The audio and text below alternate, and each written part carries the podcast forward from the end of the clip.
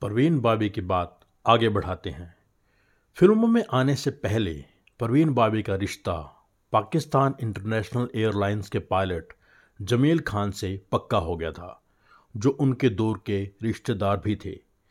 1971 Indo पाक war की वजह से परवीन की माँ ने यह रिश्ता तोड़ दिया। परवीन को इसका बहुत दुख हुआ।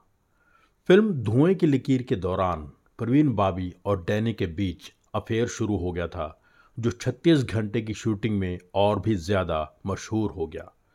डैनी के साथ परवीन का ब्रेकअप बहुत जल्दी हो गया, लेकिन परवीन डैनी के दोस्तों की मंडली में शामिल हो गई, जिसमें थे कबीर बेदी, प्रोतिमा बेदी, डैनी और महेश भट्ट। परवीन बॉबी अब कबीर बेदी की तरफ़ आकर्षित होने लगी थी। कबीर बेदी भी अपनी पत्नी प्रोतिमा और अपने बच्चों को छोड़ना चाहते थे। परवीन बाबी अमिताभ से बहुत इम्प्रेस्ड थीं। वे अक्सर अमिताभ की बात किया करती थीं।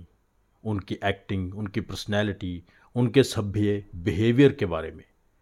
अमिताभ और परवीन ने कई फ़िल्में साथ में साइन कर ली थीं।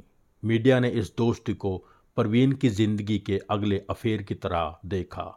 उधर कबीर बेदी बॉलीवुड में नाम कमाने में सफल नहीं हो पा रहे थे। लिहाजा वो एक बड़े सीरियल में काम करने के लिए यूरोप चले गए। इधर मीडिया में अमिताभ और परवीन के चर्चे परवीन को परेशान कर रहे थे। परवीन ने अपना शानदार करियर बीच में ही छोड़कर कबीर बेदी के पास यूरोप जाने का फैसला कर लिया। अब बॉलीवुड को यकीन आने लगा था कि परवीन और कबीर बेदी का रिश्ता सच्चे प्यार का रिश्ता था। लेकिन परवीन बाबी की तकदीर में शायद सच्चा प्यार था ही नहीं। दोनों प्रेमियों के बीच अनबन रहने लगी। फाइनली दोनों का रिश्ता टूट गया। एक रात लंदन की सुनसान सड़कों पर परवीन बाबी नशे की हालत में टहलती हुई पाई गई उदास तनहा। लेकिन इस ब्रेकअप ने परवीन के अंदर एक नई ताकत भर दी। भारत लौटकर उसने अपने करियर को संवारने का फैसला किया।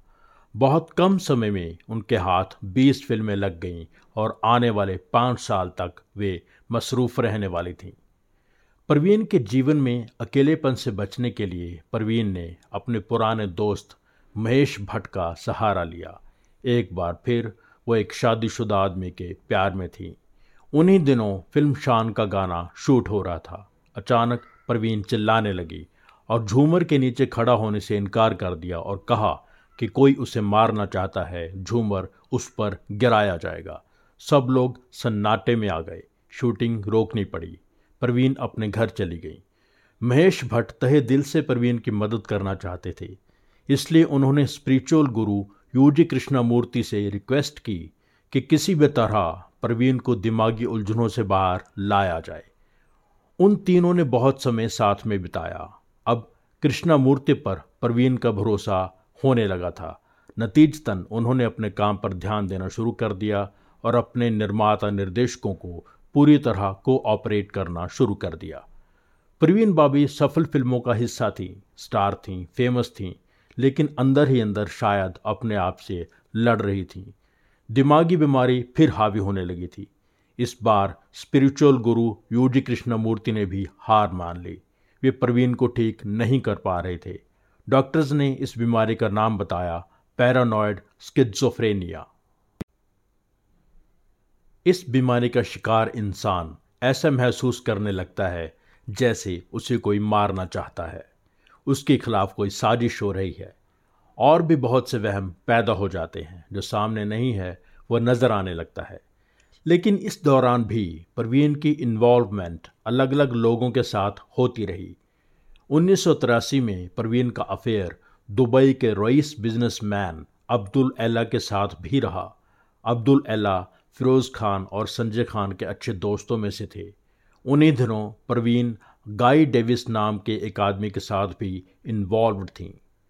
प्रवीण बाबी की ज़िंदगी में आगे क्या हुआ, इसके बारे में बात करेंगे अगले एपिसोड में।